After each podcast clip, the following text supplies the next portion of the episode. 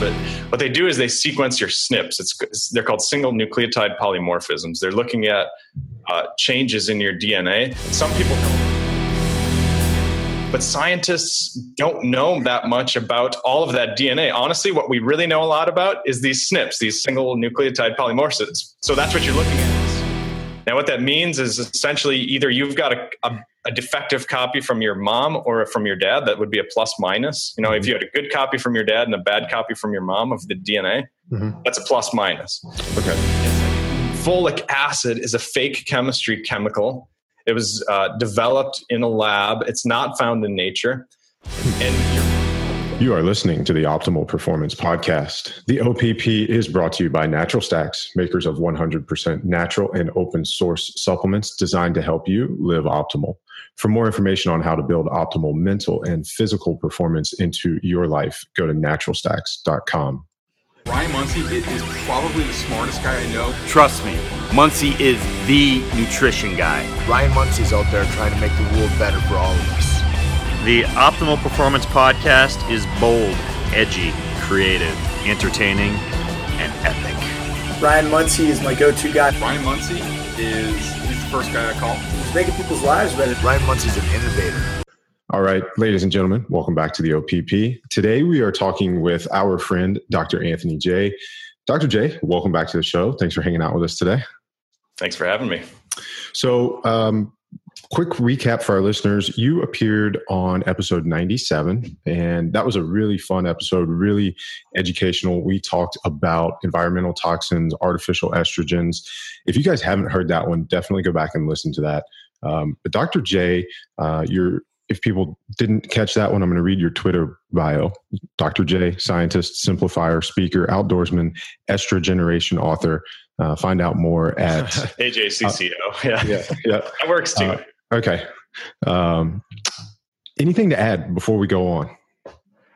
No, that's good. I mean, we actually, it's funny because we mentioned 23andMe in the last time we talked towards the end. And I had a few questions from your listeners about that. Beautiful.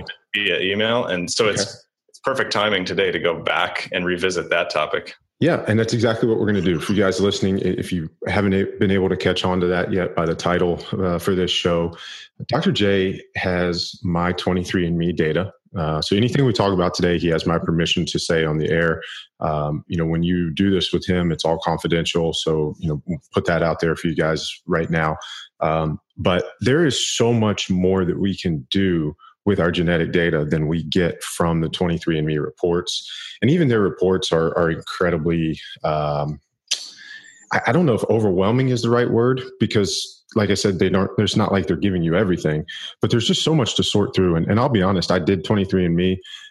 It's been, I don't know if you saw the test date when you were able to log in or not, but it's been well over a year. And I've really done nothing with it other than to be able to say, you know what, I am in fact European. Who knew? Your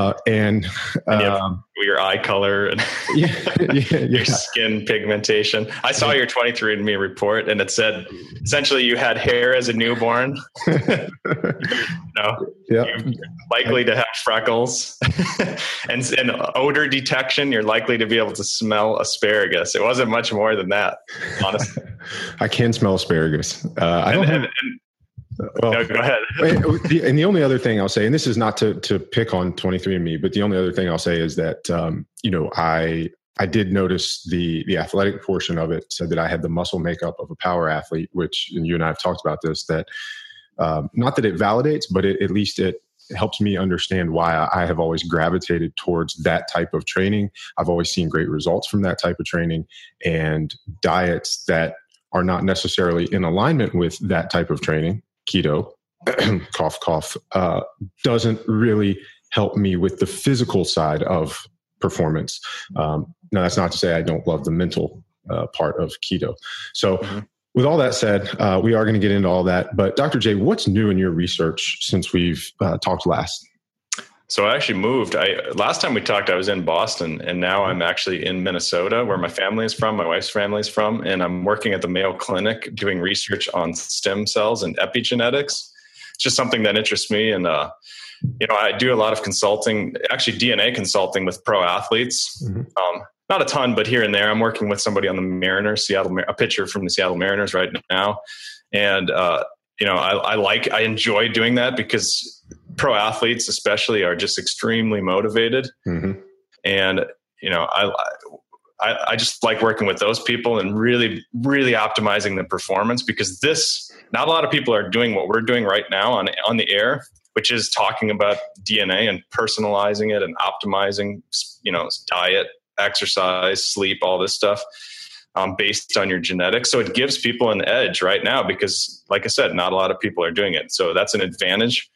And working at the Mayo Clinic has been really nice, actually. It's amazing. It's funny about the Mayo, too, is they've got underground tunnels at the whole clinic because it's so cold here in Minnesota. It's amazing. You wouldn't believe the amount of underground tunneling. It just carpeted, little hallways. You just walk around from building to building. That comes in handy when you're buried under feet of snow in January. Yeah, it's pretty funny. I had a buddy that went to college in Boston, actually, and they had a little bit of that. A couple of years ago, I think it was 2 years ago, it was just insane snow in Boston. Yeah. It's pretty smart to set it up that way. Although it does prevent some sun exposure for all of our biohackers. Yeah. Well, in the winter, you don't get the sun anyways, but yeah. Right. Okay. So let's dive in with what we're doing today. Cool. Like we've said, 23andMe gives you a bunch of raw data. If you don't know how to interpret it, it's basically useless. One of the things, I didn't even know this could be done. So for you guys listening, this was part of how I had to get my information to Dr. J. If you've done 23andMe, you can log in, go to tools, and then you can go to browse raw data, which is completely different from any of the reports that they present to you. And like I said, I didn't even know that was there. So then I downloaded that document and emailed that to Dr. J. So yeah, that's a great aspect of 23andMe. Some companies don't do that. They don't give you your own data. Right. And I mean, that's worth the $100. So it does cost $100 to, have 23andMe do your data, to sequence this aspect of your DNA. But, they kind of recently they've changed it. They have $100 for your ancestry, which again, tells you where you're from, tells you you're British, whatever. And then they have for an additional $100, they give you a report. But like we kind of hinted at the beginning, the report that they give you it's really safe. They don't want to step on any toes in the FDA, and they don't really tell you that much valuable information because, they don't want to harm the reputation of their company. Of course, they're really known for sequencing the DNA, not really known for interpreting the DNA. But what they do, just so people know, and a lot of people know this, I guess, but what they do is they sequence your SNPs. They're called single nucleotide polymorphisms. They're looking at changes in your DNA. Some people call them mutations. And it's important to know that, I prefer to call them variants because, these single changes in your DNA, to call them a mutation is a little bit broad.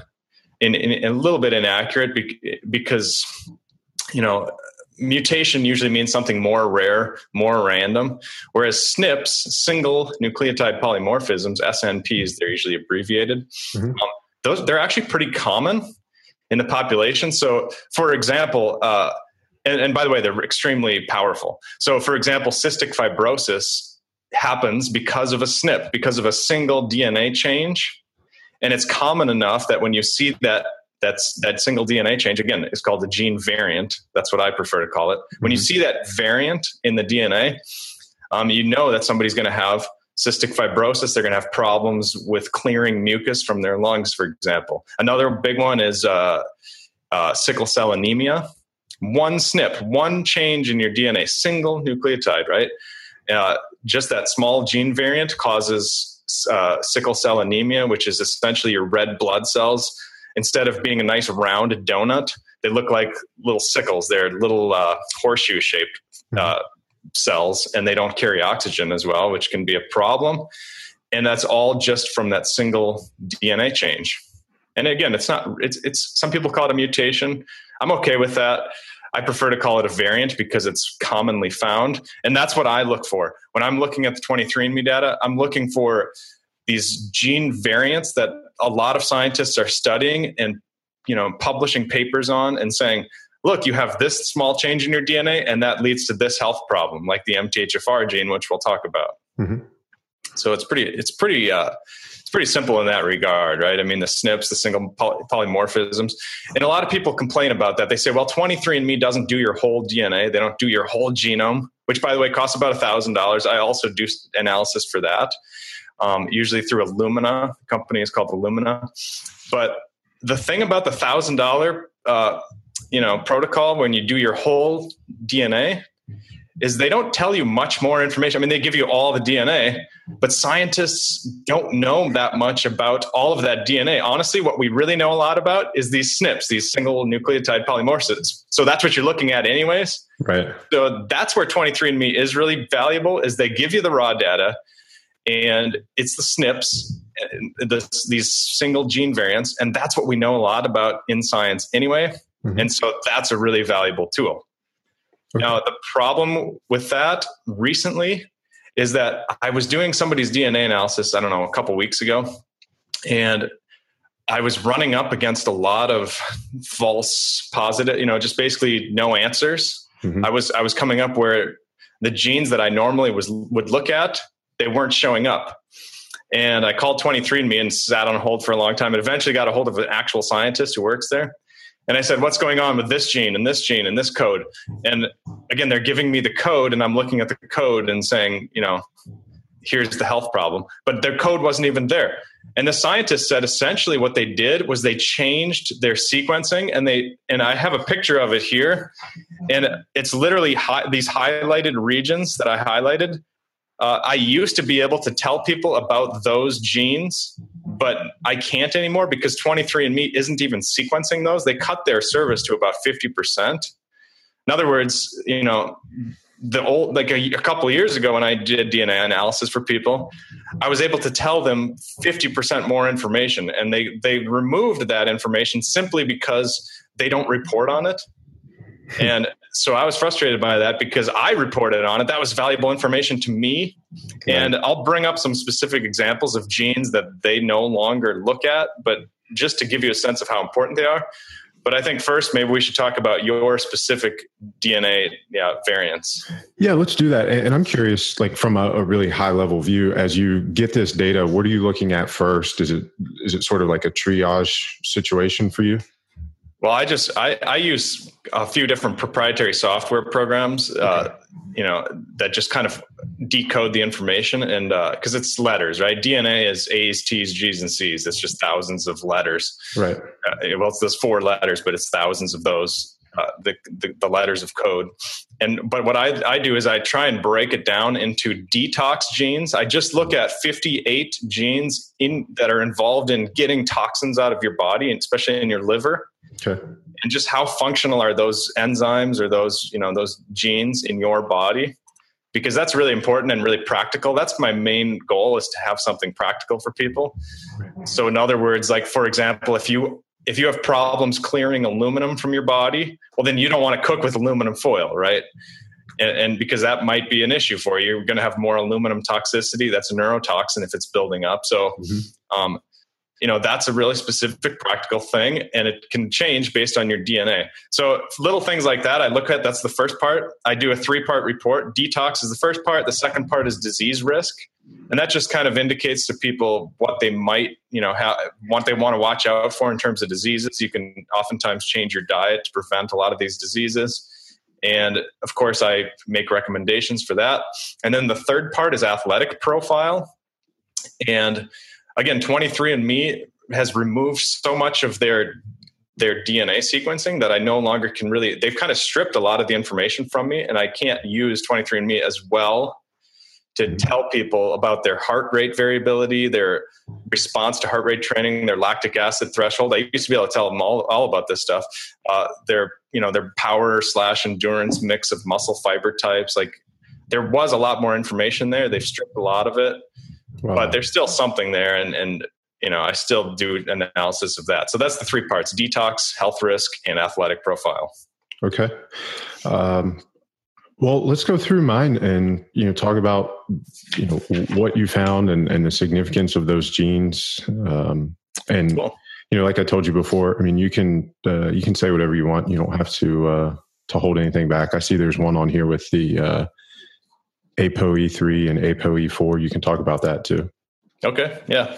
Yeah. I highlighted those just in case you didn't want me to bring it up, but, nothing crazy, nothing. You're pretty good, but let's start with detox because I think there's the most to talk about there. And if we start running out of time, I don't want to run out of time on that. Okay.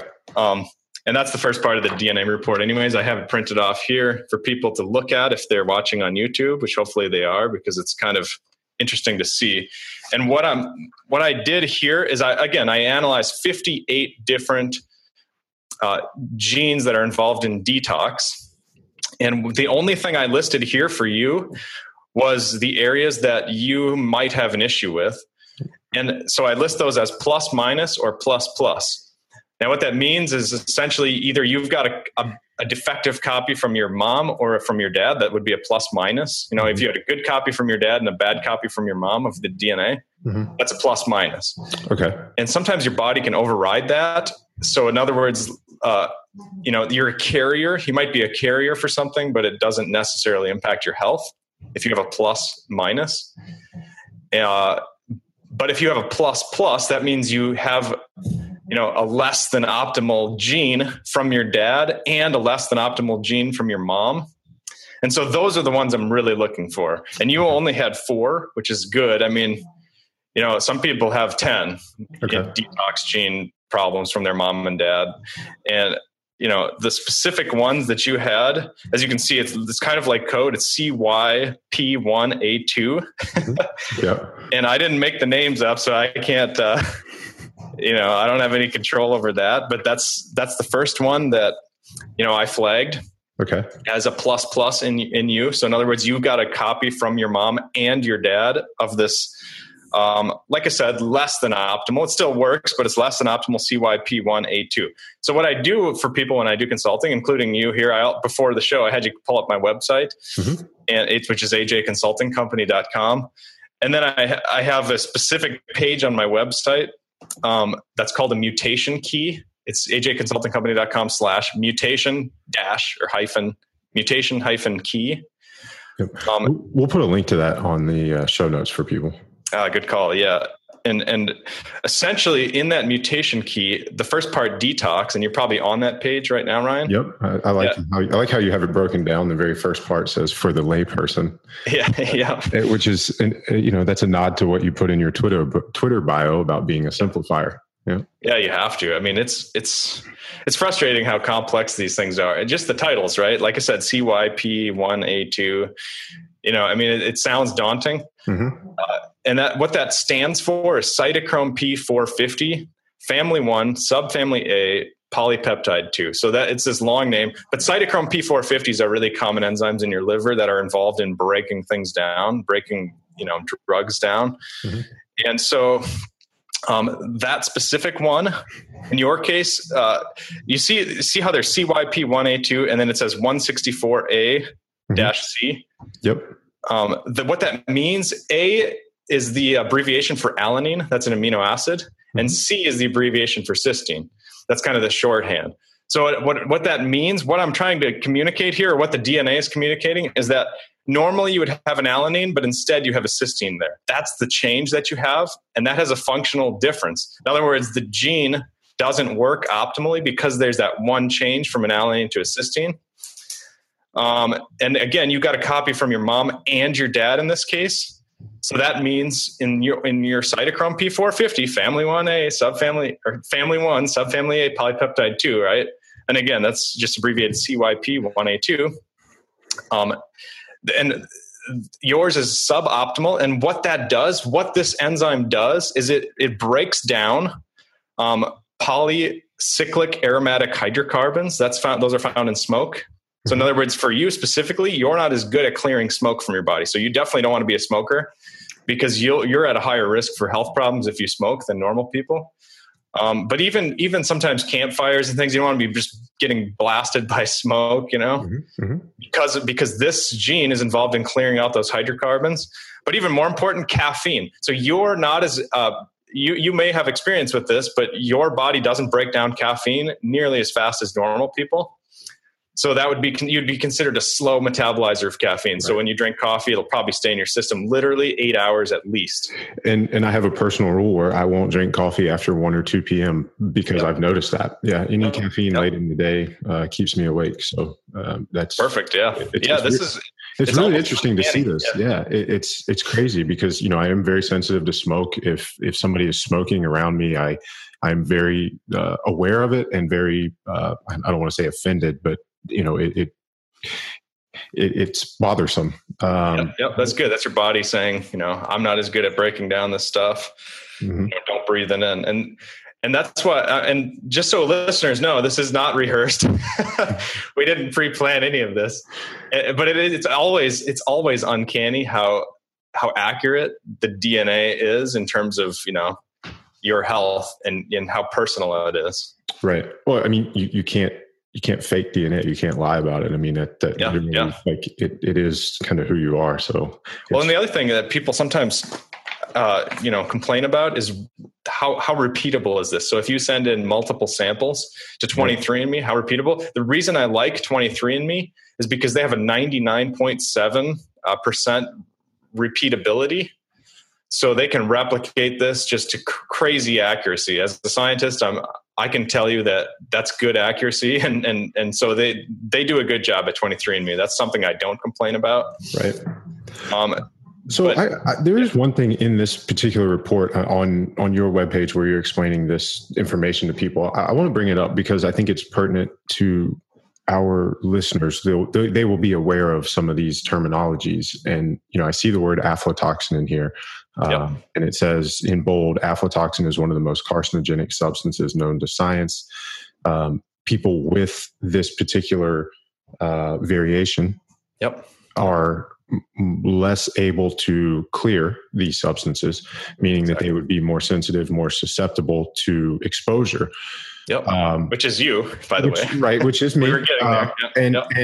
And I think famously, somebody like Dave Asprey probably has this variation because, you know, a lot of what he talks about with bulletproof coffee, moldy coffee, you know, you can argue till you're blue in the face about quality of coffee and, you know, the ethics and the morality around some of those businesses. But the bottom line is there is, you know, one of the things that you have written in here was avoiding, I lost it, but it said avoid cheap coffee. Yeah, for sure. And grains are a big one in America. Yeah, I think it says peanuts in here somewhere too. Peanuts are huge, anything that is a mass stored product that can develop mold. Yeah, it's at the top in that red section. Avoid grains, peanuts, other mass stored products that have been may have been moldy, even super cheap coffee. Try to eliminate them from your diet. So and that especially pertains to you. Yeah, right. And that is something where, you know, I have felt sensitivity to certain things. And when I say sensitivity, I'm very in tune with how I feel after eating certain things. And there are things that make me very sleepy or very tired a few hours after eating them. And, you know, I don't want to do that. So I have eliminated quite a few foods, you know, that make me feel that way. So it is interesting to see that, you know, there is a genetic component to this. Yeah, for sure. And the other one on there was with that same enzyme, besides aflatoxin, was acetaminophen. Yeah. So essentially, if you take Tylenol, you probably don't feel this because it's not as noticeable, but it stays in your body longer than most people because your body doesn't break it down as well. It might even last up to 2 times as long. So you got to be careful with that one because you don't want to over supplement Tylenol and just, you know, essentially you would be overdosing it where normal people wouldn't be overdosing it because it's just staying in your body. So yeah, that's how just for people that aren't actually looking, what I did a long time ago when I started doing this DNA consulting was I kind of made an accordion on my website. It's called an accordion, which means, you know, these genes are listed, but then as you click them, it kind of gives you a scroll down, you know, little write up, a little blurb about the gene. And so, because most people don't have that many mutations, right? You've got 4, some people have 5, 6, 7, 8, 9, 10. So you don't have to look at all 58 of these, you know, the only ones that you're interested in that I'm interested in today are the ones that affect you.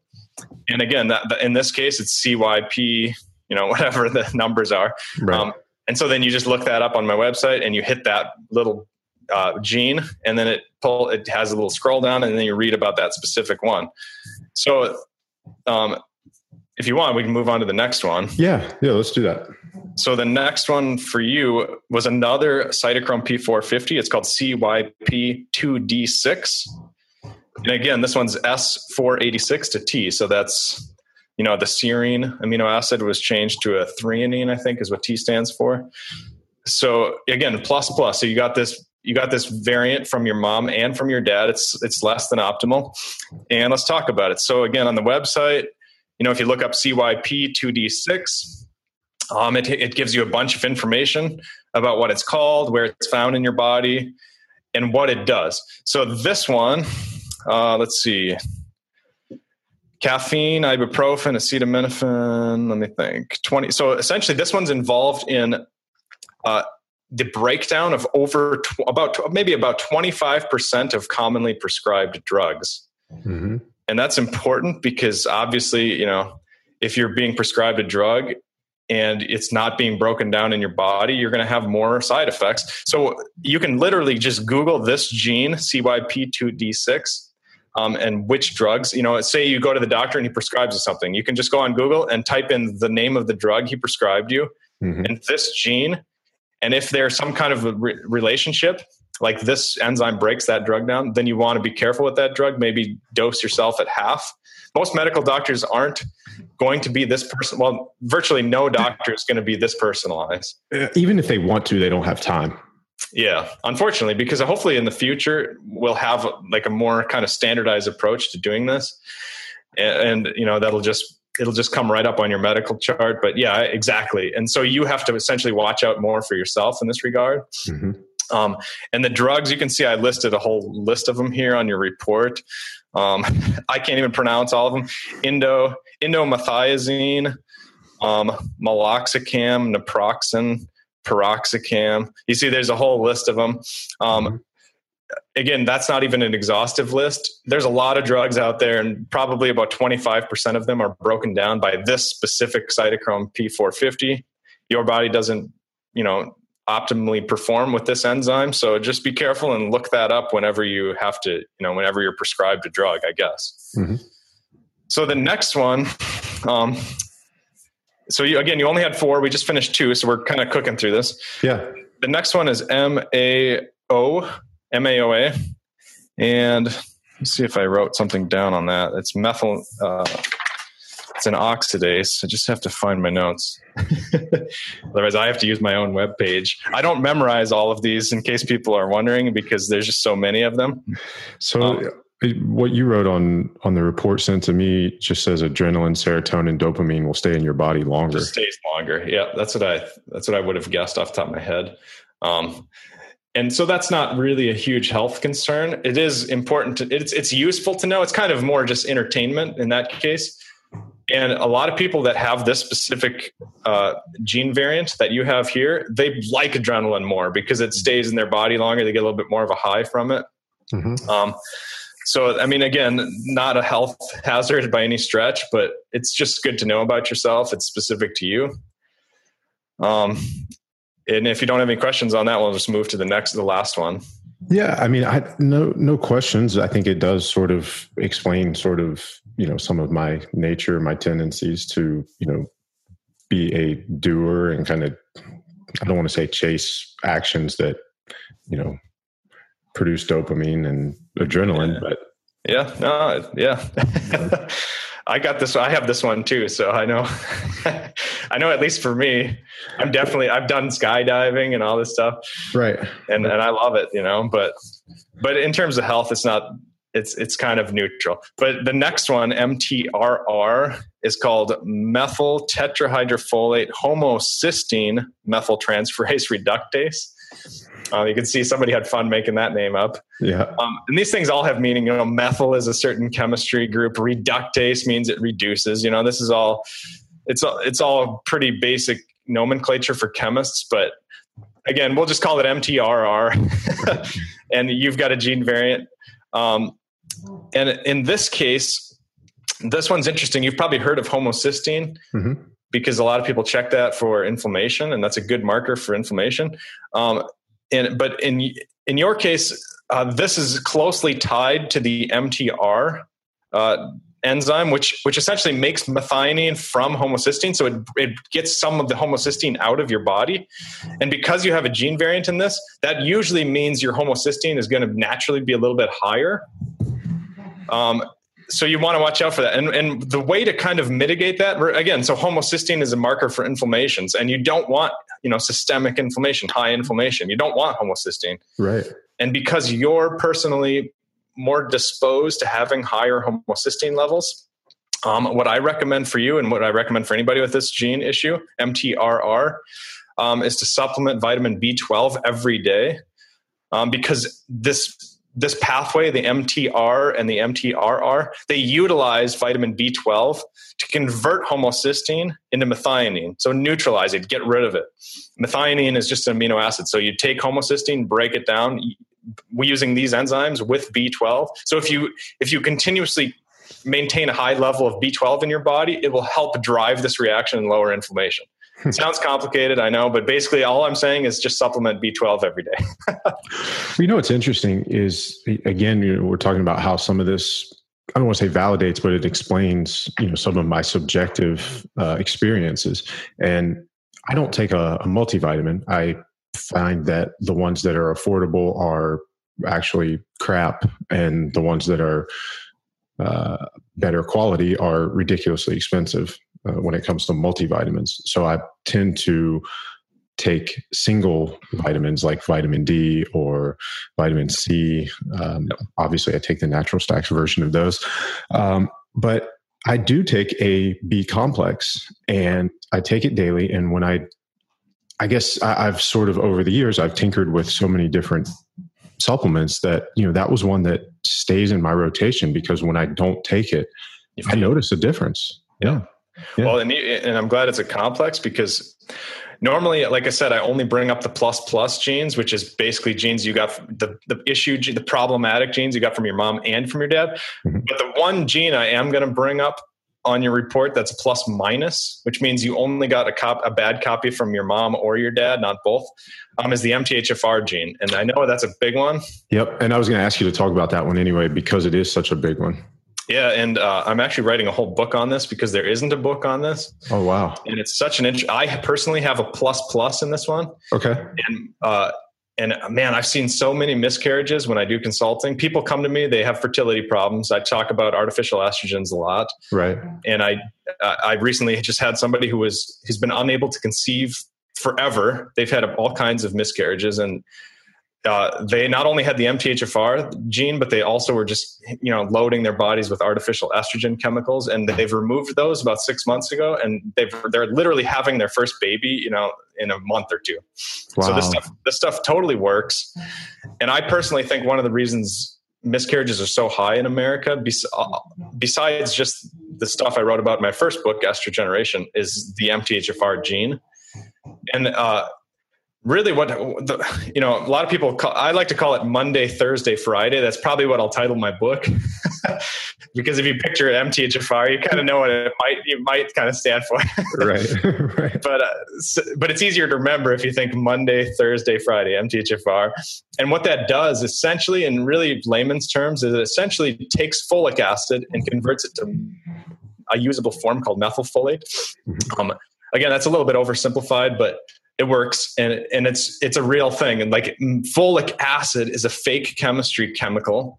It was developed in a lab. It's not found in nature. And your body has to convert that using this MTHFR enzyme to methylfolate, which is a natural thing. And you find that, for example, in spinach. So people that eat a lot of spinach, they usually have plenty of methylfolate. But here's the problem. When we're supplementing a lot of folic acid, and we're not able to convert it to methylfolate, it stays in your blood, and literally it makes things worse. It's actually worse to supplement folic acid because it blocks receptors. It looks real similar to methylfolate, and it sticks on everything, and it kind of gums up the system. Again, layman's terms. But so this enzyme is critical for converting folic acid to methylfolate, and you don't have a plus like I do. You've got a plus minus, again, which means one of your copies is a problem. you know, one of your parents gave you the bad variant for this.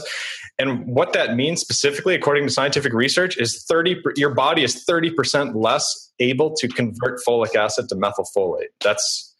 There's literally, I think, 3,000 publications, scientific research papers on this. And if you had a plus like I do, you would be 65% less efficient in converting folic acid. So that's a serious concern. I think 30% less efficient is enough of a concern, not to supplement folic acid, use methylfolate for you. Right. You know, what's interesting is, this is very complimentary of Abelard Lindsay, the product formulator for a lot of the Natural Stacks stuff. You know, he made sure that methylfolate is the version used in dopamine brain food and some of the other products that, you know, where that may be necessary for that very reason. I know. And it's amazing how many good supplements forget that, you know, good supplement companies forget that. Yep. I come across a ton of them, people asking me, you know, what about this one? What about that one? And I just look for folic acid and boom, it's in there. It's not methylfolate. So I'm glad yours is methylfolate. So I was not aware until you just said it, that folic acid is not natural. Yeah, correct. It used to be patented. And it's easy to make in a lab, but it's not a natural chemical. It's close, right? Your enzyme should be able to convert it, but, and you don't see health problems with people that don't have the mutation because they convert it readily. It's fine. Mm-hmm. But yeah, all this advice, this idea that, you know, you're pregnant, so you need to supplement folic acid can actually harm you. It can be worse. And the reason folic acid or methylfolate actually is so important is because it's the building blocks for your DNA. That's how your body makes DNA, certain base pairs of your DNA. So if you don't have enough methylfolate, you're not going to be able to make a lot of DNA. That's a problem, obviously, in terms of babies, because you've got a baby, a fetus in the womb. Cells are dividing rapidly. They're growing like crazy. They need a ton of DNA. And where do they get it? Well, they got to make it from methylfolate. So if you're a woman and you can't take folic acid and convert it to methylfolate, you can see the problem, how that would cause a miscarriage. And it does. I mean, that's the sad thing. And if you go to a genetic counselor about this, it'll literally cost you $5,000 just to look at this one gene. Or you can go to 23andMe, send it to me, and I'll do it for you for, you know, like $20 or whatever. I'll just give you a decent report. What I generally do for people is I don't have a lot of time. So I do really thorough analysis for real high performers, but I do want to help everybody. I'm not really in it to make money. I make plenty of money in other ways and running my companies, and Mayo Clinic pays me and all this, but, you know, I want to help people with the supplements, and that's pretty easy. Right. And so I can do these really quick reports for people for like $50, you know, if you have 23andMe data. It's not that complicated. What gets complicated is sitting down like you and I are doing and talking for an hour or two. Right. And that's obviously kind of like the next level up in consulting, but yeah. All right. And we'll have a link for your site on the show notes for people if they want to, you know, talk to you about the, you know, that supplement protocol. Yeah. Okay. Thanks. So the only other one that was on the detox page that you wrote in the write-up for me was this GSTT1, says present good. 15% of the population is missing this gene. Not even a variant, but just missing it. Correct. Yeah. How does that happen? I don't know. So somebody way back in our ancestry, you know, just essentially as their body was replicating as a fetus, as the body was replicating the gene, it just somehow had an error. Maybe there was some UV damage, maybe radioactivity, you know, there's a DNA break and the body just skipped over. Wow. Yeah, it's crazy. And it's involved in glutathione, making glutathione, which is literally your body's, you know, detox protein. You know, it's your body's main antioxidant for, you know, heavy metals and all kinds of things. Whenever you need antioxidants, glutathione is a lot more important than, you know, anything you get from your diet. But the crazy thing about that one is because you had your 23andMe done, I don't know, a year ago, you said? Something like that. At least. Yeah. 23andMe no longer even looks at that. They don't even tell you the information on the GSTT1 gene. Oh, wow. So that's one of the ones that you did yours a while ago. Yeah. Yeah. That's one of the ones they cut. Okay. They cut that one. In fact, let me give you, before we move on, let me just tell you some of the other ones that they cut. Yeah. And there's only, I listed about four of them. Like I said, there's literally 50% of them they cut out of 58. So there's over 20 of them that they cut. Wow. And I consider them all important. But this first one that I listed a couple just as examples to show you what data we're missing now. I'm not even able to tell you about because they removed it. They don't even give me the information. And the first one on that is called ACAT. That's ACAT1. It's in what that stands for is acetyl-CoA acetyltransferase. So again, you can see why I call it ACAT, and scientists call it ACAT. And what that one is involved in. It's involved in breaking down proteins and especially fats from your diet. So most notably, that gene plays a major role in ketone breakdown and how your body responds to ketosis, the keto diet. Mm-hmm. And again, I can't even tell you what your status is on that because 23andMe no longer do that gene. They no longer sequence that aspect of your gene. Oh, so it's unfortunate. Yeah, because I used to be able to tell people about that one. It's on my website, but you know, I'm especially curious now that you said something about ketosis in your specific case. But I can't, you know, again, they pulled that one. Another one that they removed that they used to tell me about, but they don't, is called AHCY. That's the abbreviation. It's adenocystyl homocysteinase. It's just another enzyme. Again, you know, I'm not a super expert in it, but it's involved in a process of breaking down methionine into adenosine. And adenosine is really important. So, you know, when people have that gene issue, I tell them to supplement adenosine. Okay. But again, I can't tell them about it because 23andMe no longer even, you know, informs you on that gene. They don't sequence that one. Wow. So you can see, you know, there's kind of this pattern here with these. There's a lot of important ones. I'll give you one more, you know, I don't want to spend a ton of time, but another one that they no longer tell you about is CYP2D6. Again, that's another cytochrome P450. It's in the liver. It's a liver detox gene. And that one is involved. You know how you had that gene issue with 25% of commonly prescribed drugs? Right. This enzyme is 25% of other commonly prescribed drugs. It's another 25%, you know. Wow. There's certain liver enzymes that break down a lot of these artificial drugs. Mm-hmm. And this is one of them. And 23andMe no longer even tells you about your status on that. And I mean, these are, again, real important things to know if you're getting prescribed a drug and they're staying in your body a lot longer because you're going to have more side effects. Yeah. Is there anything that the public can do to sort of try to urge 23andMe to give that data again? I don't know. I mean, it's not like they don't have the capability to do it. They used to. Yep.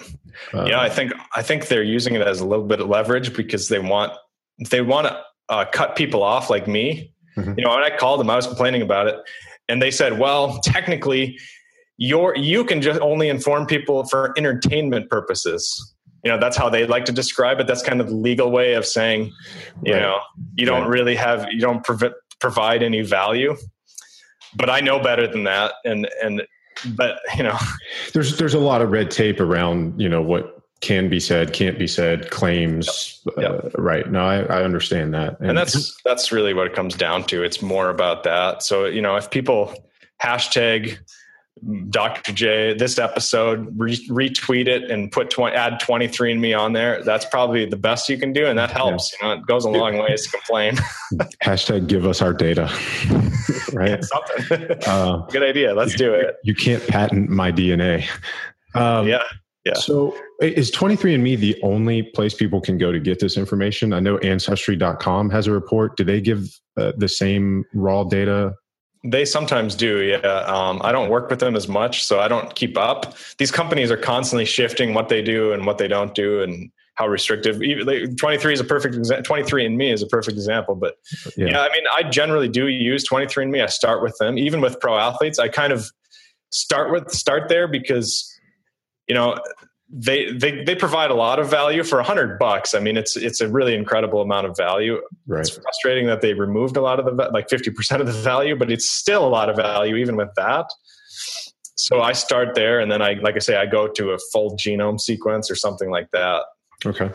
Right. But for the layperson, I mean, it's valuable. Right. Right. And that's all on detox. I mean, that's okay. Your detox. Well, let's move to risk, and we'll get through a little bit of this, and we'll touch on the athletic stuff before we run out of time. Well, let's end on risk, because athletic, I used to have a lot more on athletic again, but essentially we know that you're, I kind of included that in this risk portion because we know that you're a fast twitch muscle fiber type. Right. And that's about all 23andMe is allowing me to say now. So even though it was about a year ago, they removed that a long time. They removed that about a year and a half ago or so, or whatever. They removed it before you even had yours. So unfortunately, I can't tell you as much about your athletic profile. Okay. So I mean, I wasn't going to mention this, but we talked a little bit about it before the show because it's confidential. But essentially, within your family, within your DNA, you have a 18.5-fold increased risk for type 1 diabetes. So that one's by far the highest of any of your health risks. And that doesn't mean, of course, that you automatically get type 1 diabetes. It doesn't. It just means you have a higher risk for it.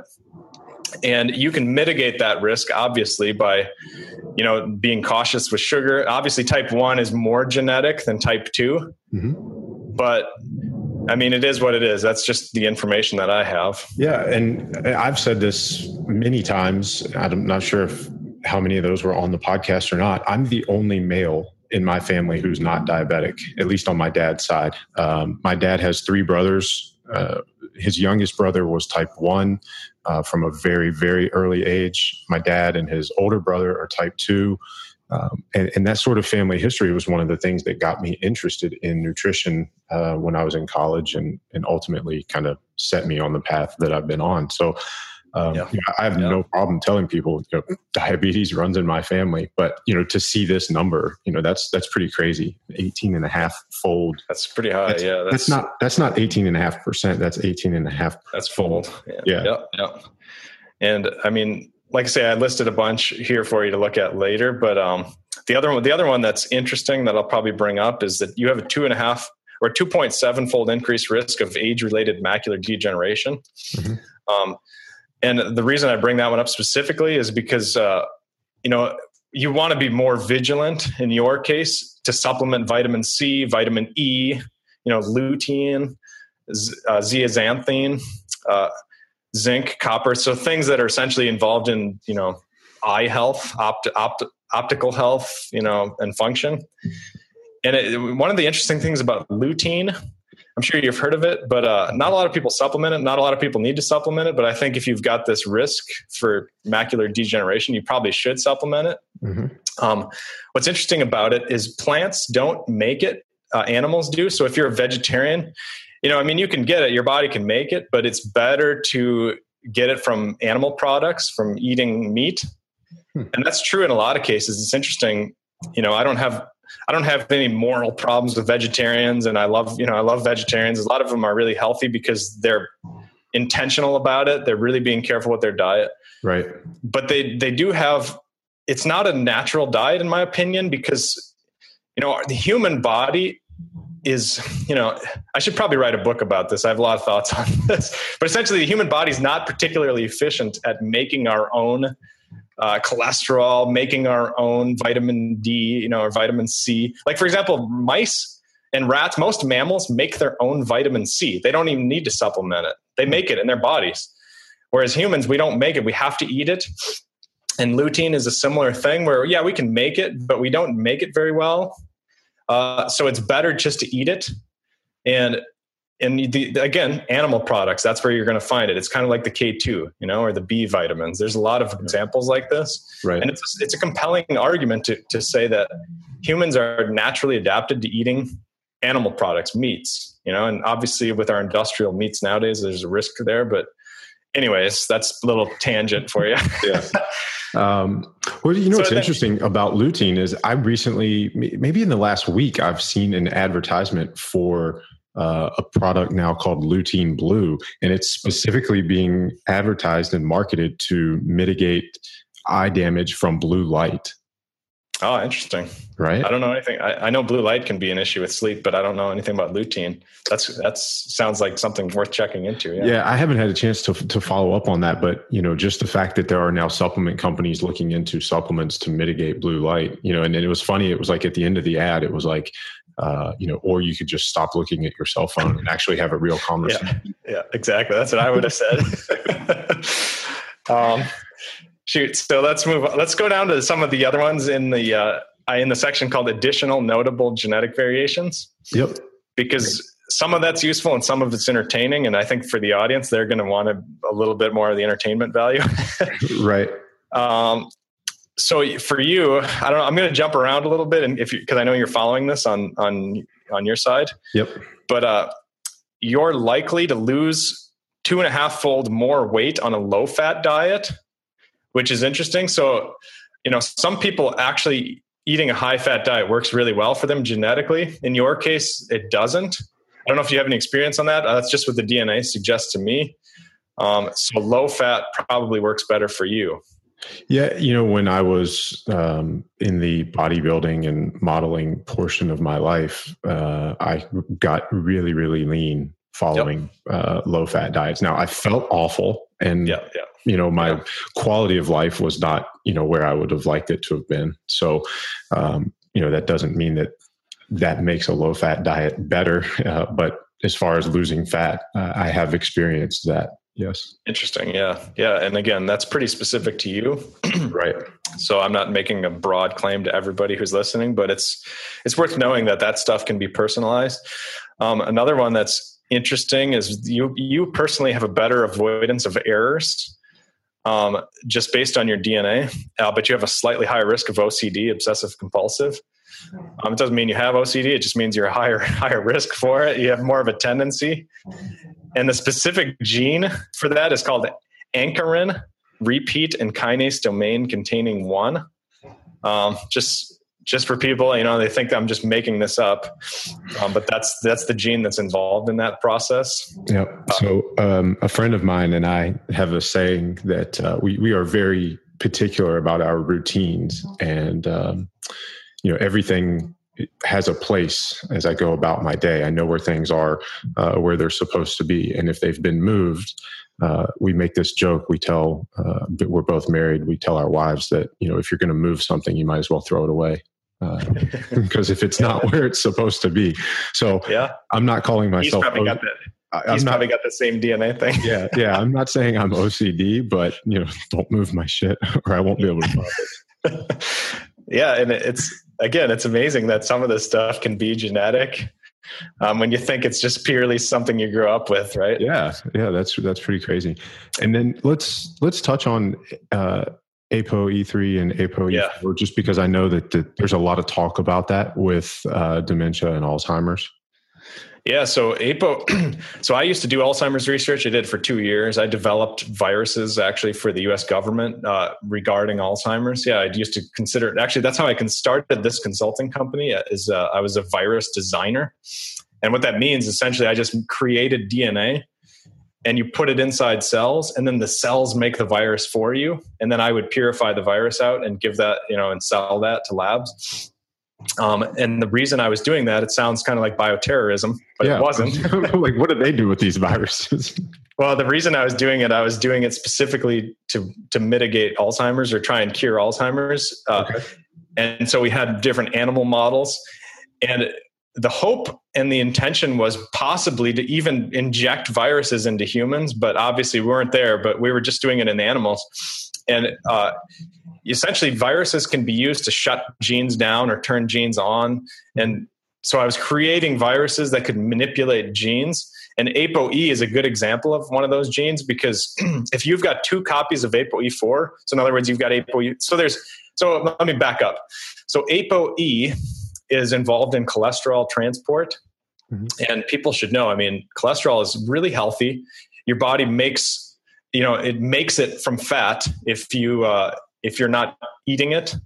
Now, again, just like the lutein and other things, your body prefers to just eat cholesterol. It preferentially takes it up and it wants to just use it from your diet.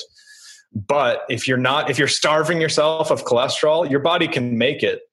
It takes 20 different enzymes. It's a huge, complicated process, but it makes it. And the reason that's so important is about 1/3 of your brain by mass is made of cholesterol. Huge amount of your brain is cholesterol. So ApoE is involved in shuttling cholesterol around in your brain, especially. And anyways, again, like, I don't want to get too complicated. It's a long story. I don't want to take up too much time either, but essentially there's different versions of ApoE. There's ApoE1, 2, 3, and 4. And most people have ApoE3, and that's pretty neutral to your health. It doesn't improve your health. It doesn't make it worse. But if you've got copies of ApoE2, these are slightly different versions of this protein. You're at a really high risk of heart attacks.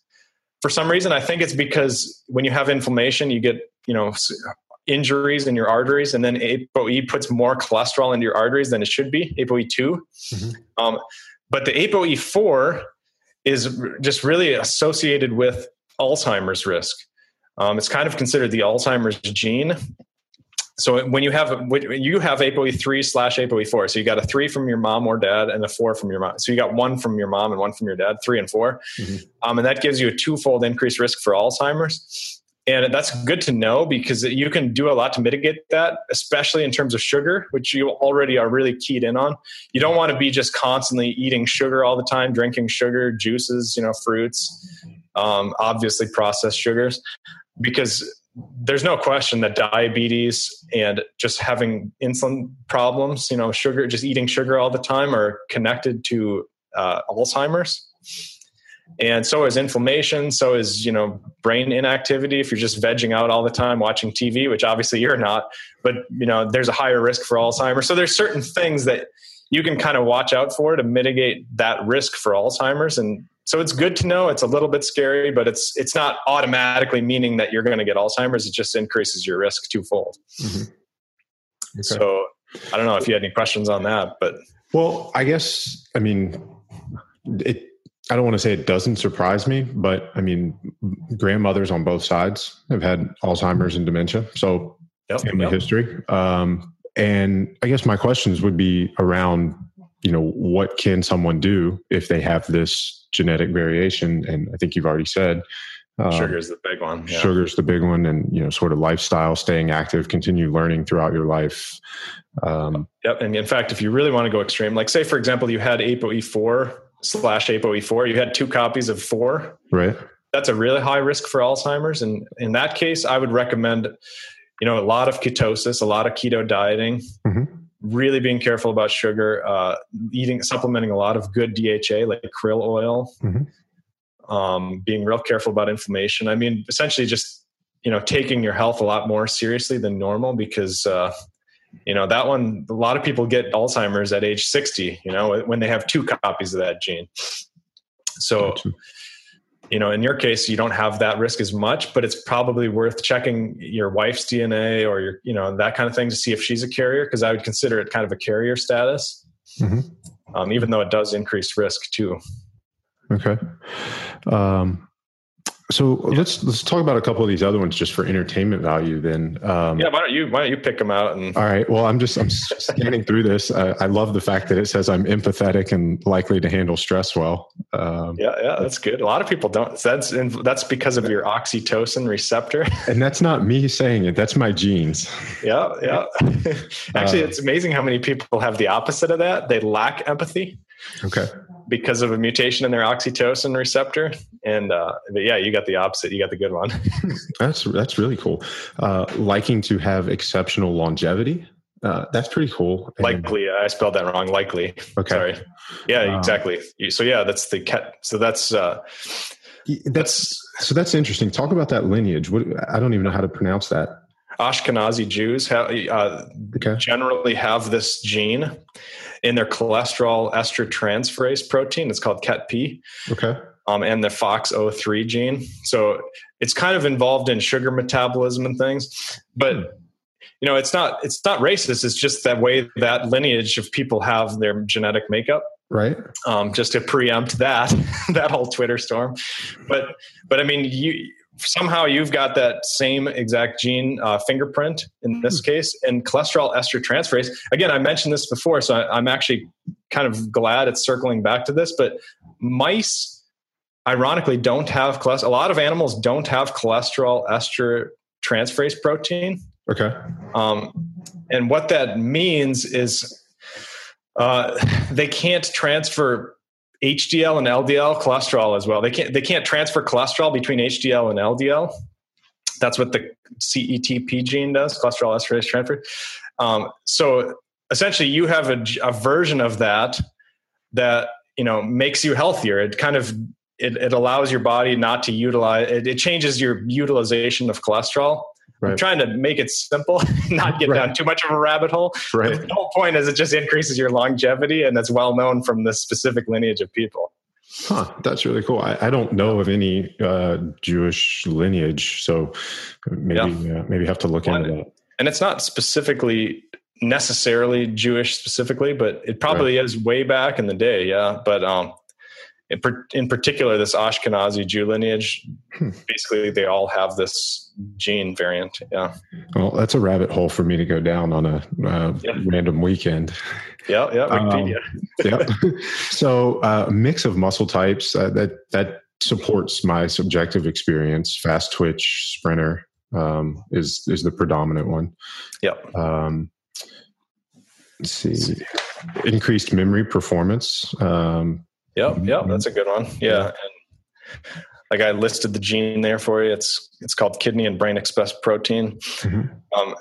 25% better memory performance, you know, approximately in general with that gene. So that's a great thing for you. Yeah.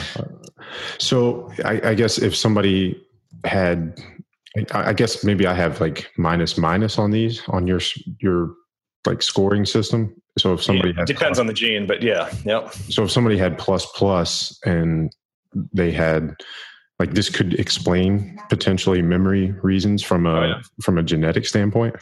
Yep. Sometimes there's variations between short-term and long-term memories.